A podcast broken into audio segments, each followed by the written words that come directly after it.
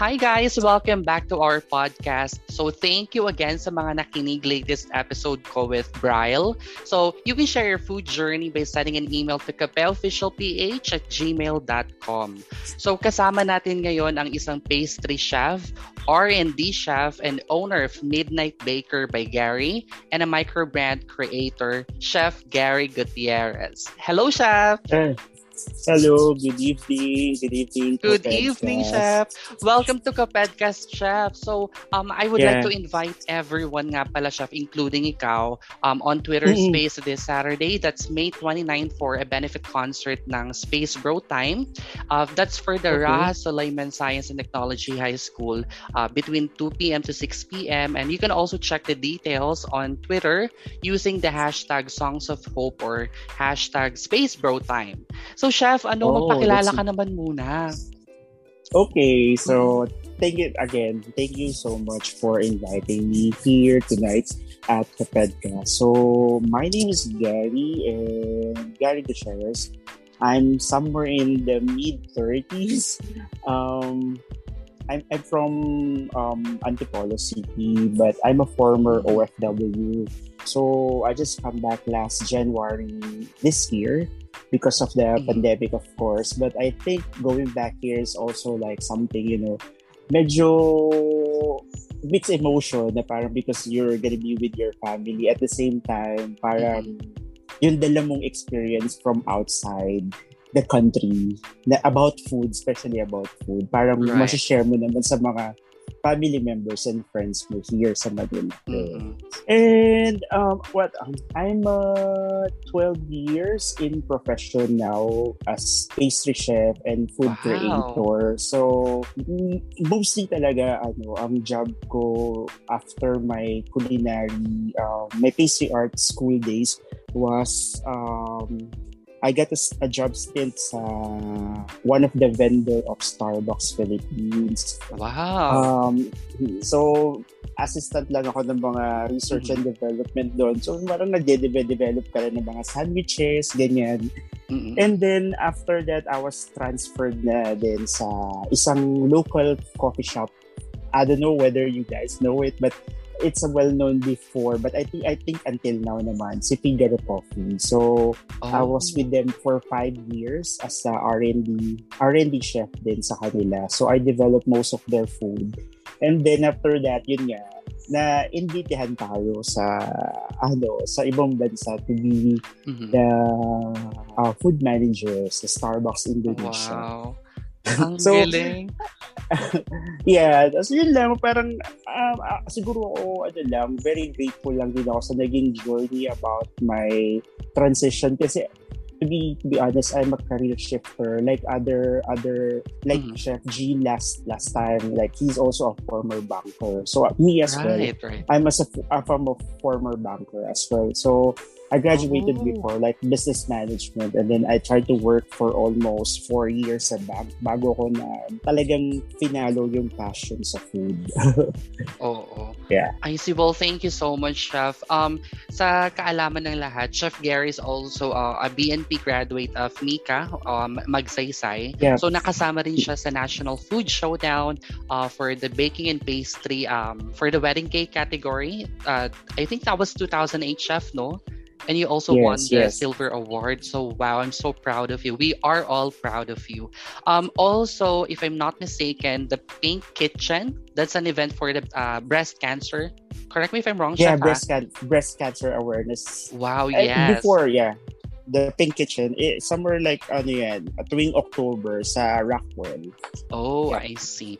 So, Chef, I have a question. Gaano ka na katagal yes. sa industriya? Like, gaano ka na katagal na nagbe-bake? Actually, nag-start ang hobby ko. Hobby, before it's, it was a mm. only a hobby.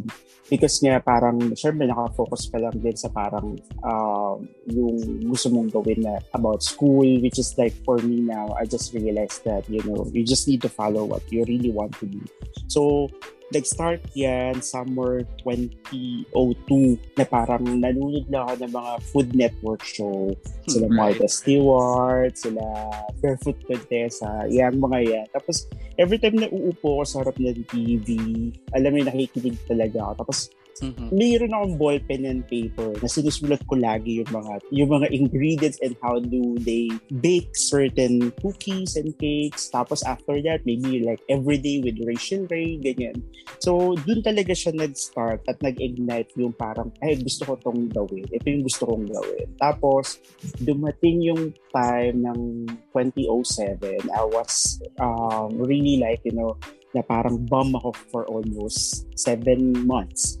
Na kasi nga parang after I left the back industry for almost three years, tapos I'm still finding what I really want to do. I do, ay, ayoko na rin kasi pumasok sa isang work na parang alam ko, aalisan ko din siya eventually later on. So, yun na yung time na parang nag-decide na ako. I, I think I need to get a formal school, which is, yun nga, luckily that time, yung magsaysay institute, yung magsaysay or yung Mika, uh somewhere uh, sa sa UN, mag-open pa lang siya nung time na yun, 2008. Mm-hmm. So, I was the one of the first batch nung pastry art. So, parang anim lang kaming estudyante ng time na yun.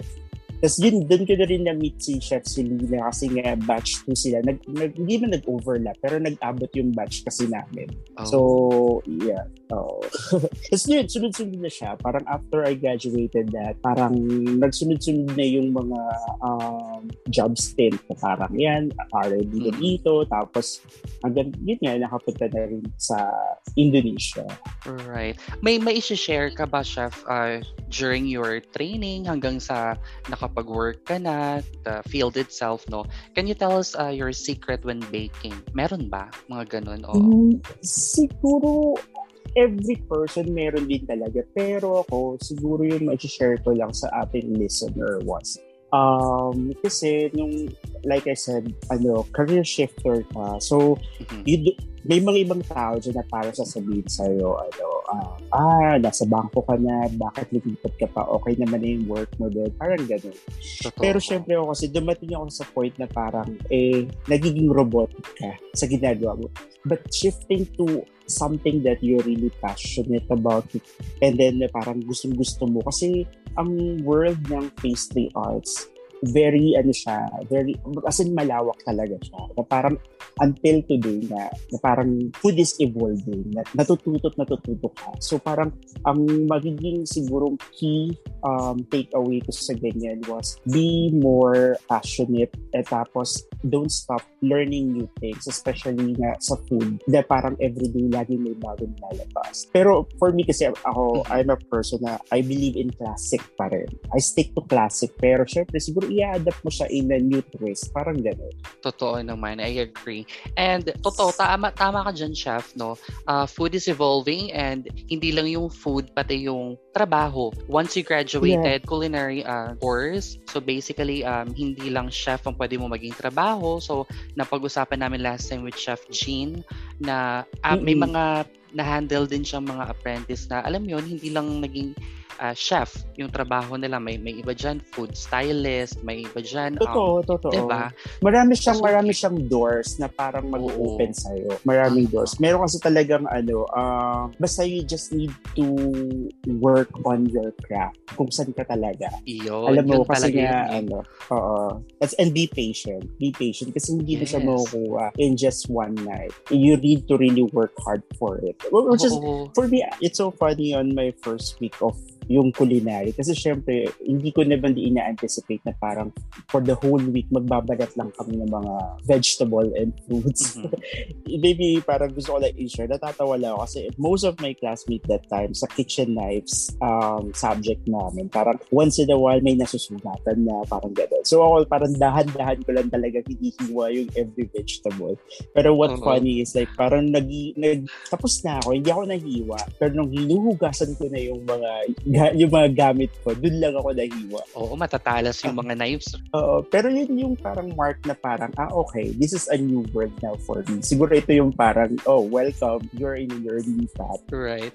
Um, Chef, can you tell us your story behind why you joined BNP instead of culinary art? Kasi siguro, eh, actually, tinanong din yan sa akin nung ano, nung nag-interview ako sa Mika. Don't get me wrong sa mga culinary chef, pero kasi sa culinary or into cooking, it's easily to adjust everything. While in baking, it really requires precise science. So, oh, for tama. me, mas, na- mas na-challenge ako sa baking kasi hindi mo siya pwedeng dagdagan lang ng baking soda or dagdagan mo lang ng ganito kasi you need to be precise in every detail sa gagawin mo step by step. So, it's all about science. Well, it's meron naman din science naman ang cooking. Pero kasi sa baking talaga, kasi I'm an introvert person. So, feeling ko lang kasi pag sa, sa pastry arts, medyo calm lang yung scene. Parang ganun. Kaya siguro yun yung parang ginusto ko talaga. Saka kasi nga, ano, most of the people I I know is nasa culinary field na and only few people ang parang napupunta sa pastry arts that time, nung time namin nag, uh, papasok ako sa school. Well, tama ka dyan, chef. Kasi for baking and pastry, no, um, everything's all about measurement compared sa yeah. culinary or cooking. So, isang bagay na natutunan ko when way back nung nagko-culinary ako is that in baking, mm-hmm. dapat sakto. You can add but you can never take out. Oo, oo. Um, chef, is there a chef you admire yeah. sa sa industriyang to? Um, like your last guest, which is Chef Jean Gonzalez. I really admire oh. him kasi syempre yung ano, yung ang dami rin naman ng mga well-known chef na tulungan niya in the industry right now. So yes. one of them is Judy Ann Santos. Totoo. And I love I love watching Judy Ann. So kahit artista siya. Pero when I see her YouTube, yung Judy, Judy Ann's Kitchen, I really love her authenticity there. Tapos, siguro si Henny Season din, kasi nung mga bata talaga ako, every Sunday, siya yung napapanood ko sa IBC 30, no, RPN 9, if I'm not mistaken, either of those two channel. Lagi siyang right. may baking season. So, hen, parang baking with hen season. So, I think those two chef is the one that I really admire in terms of local ano, sa atin. Oo. Right. Gusto ko rin si Chef Jean, yung kwento talaga niya from the start na sa bangko pa lang siya, nag-work, um, hanggang Oo. sa naging successful chef siya. So, grabe. Um, yeah. Nasa Indonesia ka ba ngayon or nasa Pilipinas? Nasa Pilipinas Philippines now. So I just come back um, January this year. May may special experience ka ba na hindi mo makakalimutan nung nasa uh, Indonesia ka? Siguro yung ano, um, uh, yeah. Kasi because yung work nga doon is um, I'm the only Filipino sa Indonesian team ng mm. Starbucks. Mm. It's very challenging kasi ang hawak ko is food category which is like oh parang kailangan ko talagang pag-aralan yung culture ng mga Indonesian na paano ko i-approach yung position ng food nila. Mm-hmm. So, that was really like challenging at very memorable for me kasi it took me like almost, siguro mga almost two years bago ko talaga na, nabago lahat. So, nabago, nabago lahat in a sense na parang if you go to Starbucks Indonesia, makikita mo yung mga food na ino-offer nila din was it's a mix of siguro para may pinilagyan ko siya ng onting Filipino twist din. Kasi nga Filipino pa rin ikaw. Even right, though right. Indonesian team ka like I try to introduce their uh, yun nga sa atin parang pandesal in a um, spicy corned beef parang ganyan. Kasi Indonesian oh. really loves savory and spicy. While us, di ba kasi tayo, mahilig tayo sa sweet and sour. Mm-mm. So Totoo. sila talaga, sa, siguro sa atin, ano, um, ang level ng level 3 ng spicy sa atin, sobrang anghang na. Sa kanila level 1 pa lang yan. Parang ganun. Grabe. So, kailangan mo talaga mag-adjust, no, in terms of yung spiciness kapag hindi ka mahilig talaga sa mga anghang sa Indonesia. But I yeah. really love their food, no? So, pag-usapan natin yan later on kung, sure. um, you know, kung may isa-suggest ka bang food. But I just have a question. So, you mentioned na nandito ka sa Pilipinas ngayon. Hindi ba naapektuhan yung operations ng business mo? Uh, right now, kasi nga, it's still pandemic. Pero siguro because of our nag evolve na rin yung logistic business natin, which is we have a lot of courier brand na rin sa market. Right. So, it's easy na lang din parang i-introduce yung yung ito nga yung sabi ko nga sa'yo, yung mga micro brands. So, yung micro brands kasi we treat them like ito yung mga home home based na mga business. You know, na parang dumating yung last year, marami talagang naging creative na mga Filipinos. Parang nag-evolve yung mga home bakers, ganyan. Uh-oh. So, I think so far hindi naman siya masyadong naapektuhan this year. Uh, medyo lang na kasi nga siguro bumabalik tayo ng MCQ, tapos ECQ ulit, GCQ, parang ganyan. Pero not really much naman kasi tuloy-tuloy din naman yung mga logistic natin. Eh. Parang ganyan. Ay, Sibol. Good thing na hindi masyadong um, affected talaga yung business mo. Yeah. Sana matapos na talaga to, no? Kasi ang dami hindi lang hindi lang industriya natin ang naapektuhan kundi yung lahat-lahat. Yeah, pero right. for sure excited din lahat ng tao na you know, na-excite ka na ulit, ulit na kailan ulit tayo makakapag-dine in oh, together oh, with yung friends or family. Parang ganyan. Or mag-travel, para mag-try ng new food. Parang Totoo. ganyan. Um, speaking of food, ano yung specialty dish mo, chef? Okay, siguro kasi nga, ano, pastry arts, I'm really more into quick breads. So, kung marirecall yan ni Chef Selena, like, you know, she mentioned on her on her episode before na ang pastry arts medyo malawak yan. Meron talagang yes. meron mga tao na parang good sila sa bread, good sila sa plated desserts, good sila sa cakes. Pero ako kasi masasabi ko, I'm really good with quick breads. So when you say quick breads, ito yung mga cookies, muffins, bars, parang ganun. So I can see myself na mas nagiging creative ako in terms of developing new recipe with comes to that. Yeah, parang ganyung side ng pastry. Kasi for me, like, let's say cookies, madali siyang i-inst, madali siyang gawin, madali siyang i-in-store. Tapos, right. yung shelf life niya mahaba. Oh. You know, parang, oo. I, I think everyone loves cookies naman. Parang, oh, sino ba, sino, sino ba may ayaw sa cookies, diba? Oo. Um, going back lang dun sa, you mentioned your, you work um, in Indonesia. So, aside from any uh, pagkain, I mean, aside from merch, meron bang pagkain mm-hmm. sa dati mong coffee shop na available lang only for Indonesia na hindi siya available sa Philippines. May mga ganun ba na ginagawa yes, kayo? Yes, meron. Meron kasing, let's say, uh, um, sa Starbucks kasi, um, naka-tailored naman talaga lahat ng mga food. Mm-hmm. Depende yan sa country. Pero one thing na na-highlight nung time ko was only in Starbucks Indonesia, you will find a peanut butter panini. panini. Oh. So, it's so it's a really perfect for coffee or a simple cappuccino and latte because the nutty taste of the peanut butter and then the, the soft um, brioche na ginamit namin to make it like a panini bread. Wow. Medyo ano siya, um, parang naging naging core item siya. So, let's say ni-launch namin siya this month. Mm-hmm. Tapos, ano, um, eventually, nagstay na siya doon. Akala namin magiging seasonal lang siya. Pero because the acceptance, alam mo yun, na ang dami-dami niya laging order oh, sa lahat ng store. Naging best seller niyo. Oo, oh, wow. Oo. Tapos na-feature din siya sa the whole Starbucks um, worldwide na parang only Indonesia you will find the peanut butter paddy. So I think yun yung parang one of the remarkable food item na nagawa ko or na-contribute ko sa kanila. Wow, I'm so proud of you, Chef. So sa lahat ng maging Starbucks sa Indonesia, try nyo tong um, yeah, peanut butter panini. For- Tama. Yes, don't forget. Lahat ng mga yes. ng Bali, you will see that one in any Starbucks store sa Bali. Oh, at ikaw ang maaalala namin, Chef, Chef Gary. uh, may may may share ka bang Indonesian food like after work or during your rest day doon? Uh, saan to makikita? Baka may nakikinig sa atin um, ngayon na gusto mag-travel to Indonesia in the future, uh, gusto nilang masubukan. Oo. Marami kasi talagang actually hindi siya malayo sa Filipino palate ang mga Indonesian food.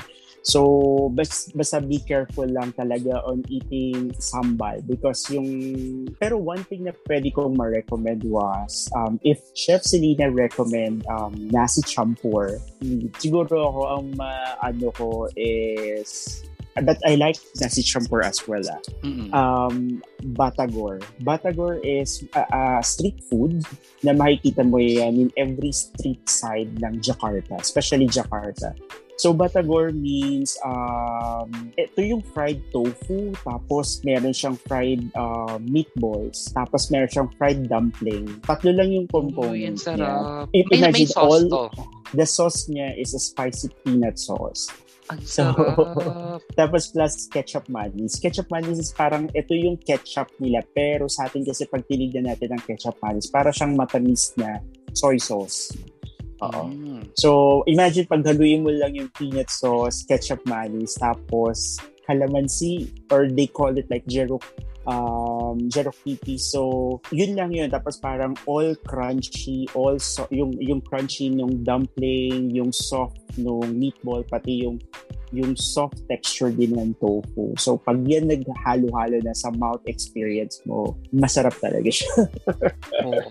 So, itatry natin tong Batagor. So, Oo, tapos ang, ang paired pa niya, malamig na jasmine tea na medyo matamis-tamis wow. para to balance. Is there any food trend na gusto mong pasukin sa mga panahong to? Like, di ba, lately, yung, yung milk tea, parang something like that. Mm-mm. Mm-hmm. Mm-mm. So, I think right now, kasi yung soft baked cookie, which is my Midnight Baker by Gary, yun na kasi yung um, proposition niya. It's a soft baked cookie. Wow. So, naging naging trend ata siya, if I'm not mistaken, was also last year, but somewhere in three, third quarter or fourth quarter. If everyone who's listening na medyo alam nila ang Levan, Levan New York New York style cookie, or Chips City sa New York, yan yung mga popular na parang naging benchmark kung bakit din dumami ang mga soft baked cookie na um, brand dito sa sa Philippines or may, even sa Jakarta kasi marami din ganyan. Pero one thing siguro moving forward, kung meron akong gustong gawing um, pasukin na new trend, imagine mo yung soft bread ng pastel. Oh, yung pastel na bread natin which is like more brioche. Pero Uh-oh. papas lalagyan lang natin siya ng mga different um, parang make it like more lava filling sa loob. Kaya, wow. kaya pag, pag 'di ba pag pag inopen mo yung isang bread tapos parang lava-ish yung lalabas na parang mga, Oo. let's say, chocolate, mocha, or mga espresso filling, ganyan. Siguro it will really, you know, satisfy the one who will eat those soft brioche bread. Ang then. sarap. So, how about dito sa Pinas, Chef? May namimiss ka bang pagkain na hindi hindi mo makain sa Indonesia? Meron, meron, meron kasi ano, tuwing uuwi naman ako that time. Um, kasi nga Indonesia is also a Muslim country. So, medyo mahirap tayo makakain ng mga pork, any anything that related to pork. So, number one talaga, pag uuwi ka dito sa Manila is kailangan ko talaga makakain ng pork sisig. I love yes, sisig. Yeah. Talagang Totoo. And then, saka ano, inihon niya liempo. Yun lang talaga yes. nila. Pati, pati, pati sarsa ni Mang Tomas. Basta either, either of those two, inihon niya liempo at saka pork sisig talaga. Yung una kong kakain. Talaga ang sarap naman nun, chef. Nakakagutom. so, um, eto talaga tinatanong ko sa lahat, ha? Ano yung paborito mm, mo puntahan or may isa-suggest mo sa lahat? Like may pinupuntahan ka ba dito sa Pilipinas na, uy, ito talagang a must try nyo. Puntahan na, puntahan nyo to. Siguro ako kasi, ano, way, siguro uh, um, I've been away for almost five years din. Mm-hmm. Tapos ngayon, parang ang dami mong namiss na mga Filipino food. So one I can recommend is, if you guys familiar with Lola, uh, Lola Idang's Pansit Palabok they have this um oh, meron niya sa um, White Plains sa Quezon City. Oo. For me they they they, they really serve the classic um palabok. Palabok. Wow. So, eh, kung gusto, uh, nag-crave ako sa ganun. So, tapos, ano pa ba? Yun yung one thing na ma-recommend ko. And then, everyone loves Jollibee. I, I love yes. the chicken joy. May Jollibee ba sa Indonesia? Yan ang tanong ng bayan. May Jollibee ba sa Indonesia? Wala, wala, wala. Oh. Wala siya. Kaya, yun din yung una kong gustong kainin pag dumarating din pala Jollibee. Jollibee talaga. Ayun, yun lang. Kasi pag pagdating sa spaghetti, no, sa manok, although may mga yes. ibang food establishment na masasarap din, pero hinahanap-hanap mo rin yung lasa ng chicken nila, eh, pati yung, yung spaghetti. So, Tama. Babalik at babalik ka talaga sa classic. Yes. Doon tayo sa ano sa nakasanayan nating lasa. Well, Tama. final question, chef. Ano yeah. naman yung mensahe mo sa mga listeners natin at aspiring chefs na nakikinig dyan? Okay. So I think sa mga listener natin na who are also wanted to become um, a chef in the future, mm-hmm. um, make sure na this is really your passion. So, kasi hindi din siya biro pag pumasok ka din sa industry. Meron dyan mga graduate ng culinary arts because kasi nga, they just wanted and maybe ka, parang tamad na rin sila tapusin yung 4 degree course. Mm-hmm. So, uh, they think na parang lang shortcut, na parang after this, ay, makakapag-work na ako sa hotel or what. Pero kasi if you really wanted to become a chef or like, you know, uh, a, a food developer is you really need to have a passion and you really need to work hard for it. Kasi hindi mo siya makukuha in just one snap. Papaguran, pagpapawisan mo siya, may, sasakitan likod mo, sasakitan paa mo ang mga binti mo, mahihiwa ka, uh, magkakaroon ka talaga ng maraming even feedbacks from people na parang pag isa sasabihan ka pa na, oh, di naman magaling yan, di naman masarap ang luto yan. Pero pero it, it will really like motivate you to become better and better every day. Pag meron ka talagang fire na nandiyan sa loob mo na ito yung passion na gusto kong gawin. And siguro mm-hmm. patient lang, patient lang talaga. Especially nowadays kasi medyo mahirap din ngayon sa panahon ngayon. Lalo na uh, kasi nga hindi tayo makapag hindi tayo makapag physically na parang nag-delete every, everything na possible na nasa virtual or maybe like social distancing. Pero syempre, it's up to us para lang to learn more new things. And also, yeah, um, as long na you have the passion in food, you will become a good chef then. I agree. Well, thank you so much, Chef, uh, for your message. So, kung wala ka nga talagang tiyaga, di ba, edi nga nga. So, yun. Gusto ko yun, edi nga nga. Apple-apple, no? So, Chef, pwede ka bang ma- ma-fast talk? Okay lang? Sure, sige. Ayan. Pinabad ako sa Oo. fast talk. Ibabato mo rin ba sa floor yung mga cards mo? Oo, ibabato. Parang si Tito Boy, no? Ibabato ko yung mga ano kasama yung mga kutsilyo at mga tinidor natin dyan. So, sige, ito sige. fast talk to ha. Pipili ka lang sa maalin. Adobo sinigang? Um, I'll go with sinigang. May sarsa o prito? May sarsa. Karne o gulay? Karne. matamis o manghang? Of course, matamis. Gusto ko yan. Dine-in or take-out? I'll go with the take-out. Na-enjoy ko na ang take-out ngayon. Spaghetti o pansit? Um, spaghetti. Soft drinks or juice? Soft drinks. Palengke or supermarket? I go with the supermarket. Pork or beef? I go with pork. Okay. Lugaw o pares? Lugaw. Kasi, pwede ba i-promote? Sure, Kasi chef. May, may auntie in San Juan. To all the listener who live in San, San Juan, in somewhere in Ermitaño Street there, I have my auntie who is really popular in terms of the lugaw. Her lugaw was established since 1978. So, yung mga tiga San Juan dyan na nakikinig, Mm-mm. punta lang kayo kay Aling Rose Lugawan. She has the best and affordable lugaw. Talaga. Ayun. So, uh, mga taga San Juan o kung sino man ang gustong matry ang lugaw na to, uh, lugaw talaga is very essential. So, kailangan it's a must yes. try ngayon, no? So, um, to continue, Chef, milk tea or coffee? Um, coffee. And lastly, magluluto or magpapadeliver? Magluluto. Ayun. so, eto naman. Ito yung favorite part ko. Um, what is Sige. your top five must-try food? Must-try ahead, food. Chef. So, let's let's go first to Jakarta. Dadaling ko muna yung mga listener mo. So, everyone who's mm-hmm. everyone who's listening, kung mapupunta kayo ng Bali or ng Indonesia, whether it's Bali or Jakarta, mm-hmm. please find um, Babi Guling. Babi Guling is their version of our lechon. Medyo aromatic lang yung kanilang Babi Guling at huwag tayong aasa na may sarsa. Sa kasi, kasi sa kanila, ang paired na sausawan nila is sambal mata. Sambal mata is a sambal na fresh, fresh na mga chilies and shallots and garlic na binuhusan lang na mainit na mantika. So imagine mo yung flavor ng crispy pork tapos yung freshness nitong ng condiments na pag kinain mo sa mainit na rice. So don't forget babi guling. Tapos mm-hmm. si Selena, sinabi ni Chef Selena is um, bebek goreng. So I, I also suggest that one bebek goreng is a fried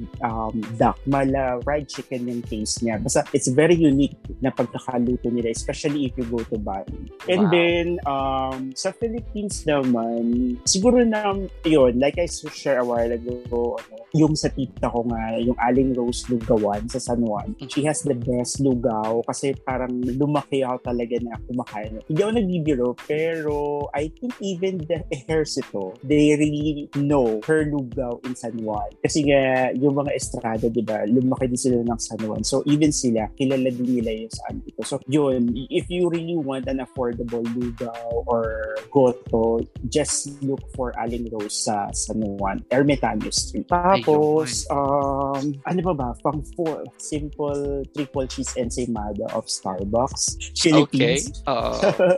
Hi to Celine. She's the food manager and creator of that one. So, Hi, she's also my uh, she's also my trainer before ako nilagay nila sa Indonesia that time. So, I I love her triple ensaymada cheese, uh, ensaymada. Tapos, yung huli is, of course, aling lusing sisig talaga sa Pampanga. Kasi to all the listener, ang background ng family ko was my dad is Kapampangan and my mom is a Bicolano. That's why siguro ganun na lang din yung passion ko when it comes to culinary and food. Para siyang, imagine na lang yung region ng Bicol sa Kapampangan. Yes. Parang gano'n. So mahilig so, ka rin pala think, sa maanghang chef? Yes, bag. Kaya, pero iba kasi yung anghang talaga ng Indonesia. Hindi first week ko yata nakakain ng sambal nila. Uh, medyo funny siya. Tumakbo mm. talaga ako sa CR after 20 minutes. Oo. Hindi ko kinaya yung rendang nila na may, basta yung may sili na something. Oh. Um, is there anything you'd like to promote, Chef? Go ahead, nakikinig okay. sila.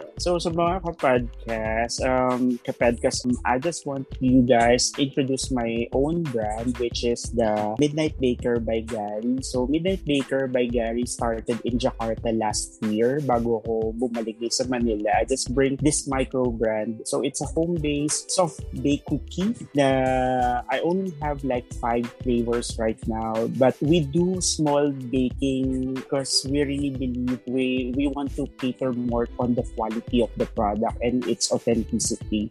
Tapos, um, aside from the Midnight Baker, I also uh, we also launched the Nasi Lemak yan. So, if you guys mm. are craving for Nasi Lemak, we know that Nasi Lemak is popular um, morning breakfast in Singapore or Kuala Lumpur. But in Jakarta kasi or Indonesia, we call it nasi uduk, but it's the same component. But mm-hmm. because I think most Filipino are also well-rounded in Singapore, that's why kin- tinawag namin siyang nasi lemak. So we have this chicken satay and also the original nasi lemak. So if you wow. guys craving for it, just follow us on Facebook, Nasi Lemak Yan. So your Yan is like an um, apostrophe Y-A-N. Parang you just pointed, Nasi Lemak Yan. Parang gano'n. I think all the listeners suggested to visit um, Jogjakarta. Jogjakarta is para siyang, let's say Manila, ang layo, tapos pupunta ka ng Bohol. Parang gano'n. Mm-hmm. Para, para, well, sa Jogjakarta, you will find the UNESCO heritage na Borobudur Temple. Pero oh. napaka-rich din nila in terms of culinary arts. You will find there, makikita mo lang yung isang pagkain dun na they call it like good depth. So you will only mm-hmm. find it at around 9 p.m. sa isang bahay somewhere in Jogjakarta. So, pag pumunta ka doon, alam mo na yung pila, mahaba talaga yung pila niya. At imagine, gabi na siya. Gabi siya nag-open lang. So, yung food na yun, siguro parang napaka-staple niya for me in my experience, uh, experiencing the Indonesian culture. Of course, Bali. Don't don't forget to visit Bali. Sobrang sobrang laid back nung city at saka sobrang sarap din ng mga food nila. I see. Well, mm-hmm. thank you so much, Chef, for sharing all of those um uh information. Thank you as well. Thank you very much welcome. Um, thank you so much, Chef. Shout out natin kay Aling Rose ulit yung lugawan uh, niya sa San Juan sa tita mo no sa Ermitaño Street, correct? Yes, yes. Ayun. Uh, yeah, yeah. Ayun. If you're guys craving for lugaw, yeah. Correct, tama. And uh, kaabang-abang rin naman tong chicken sa tayo nyo, yung nasa Lemak yan sa Instagram. So, ayun, yeah. i-follow nyo yan, Pero guys. available, mm-hmm. Available din sa Facebook. So, if you guys oh. want to check it, nasa Facebook na siya, then you can also order it. So, it's the same, like, same lang siya ng Midnight Baker Gary. You, can order every day as well. Ayun naman pala, wow. Well, thank you so much, Chef. I hope makasama kita sa, sa susunod na episode. Um, yes. Thank you so much. Thank you. Maraming maraming salamat. And thank sa lahat so ng mga nakinig, well. thank you sa inyo and have a nice day. Thank you. Thank you so much. Thank you, Chef.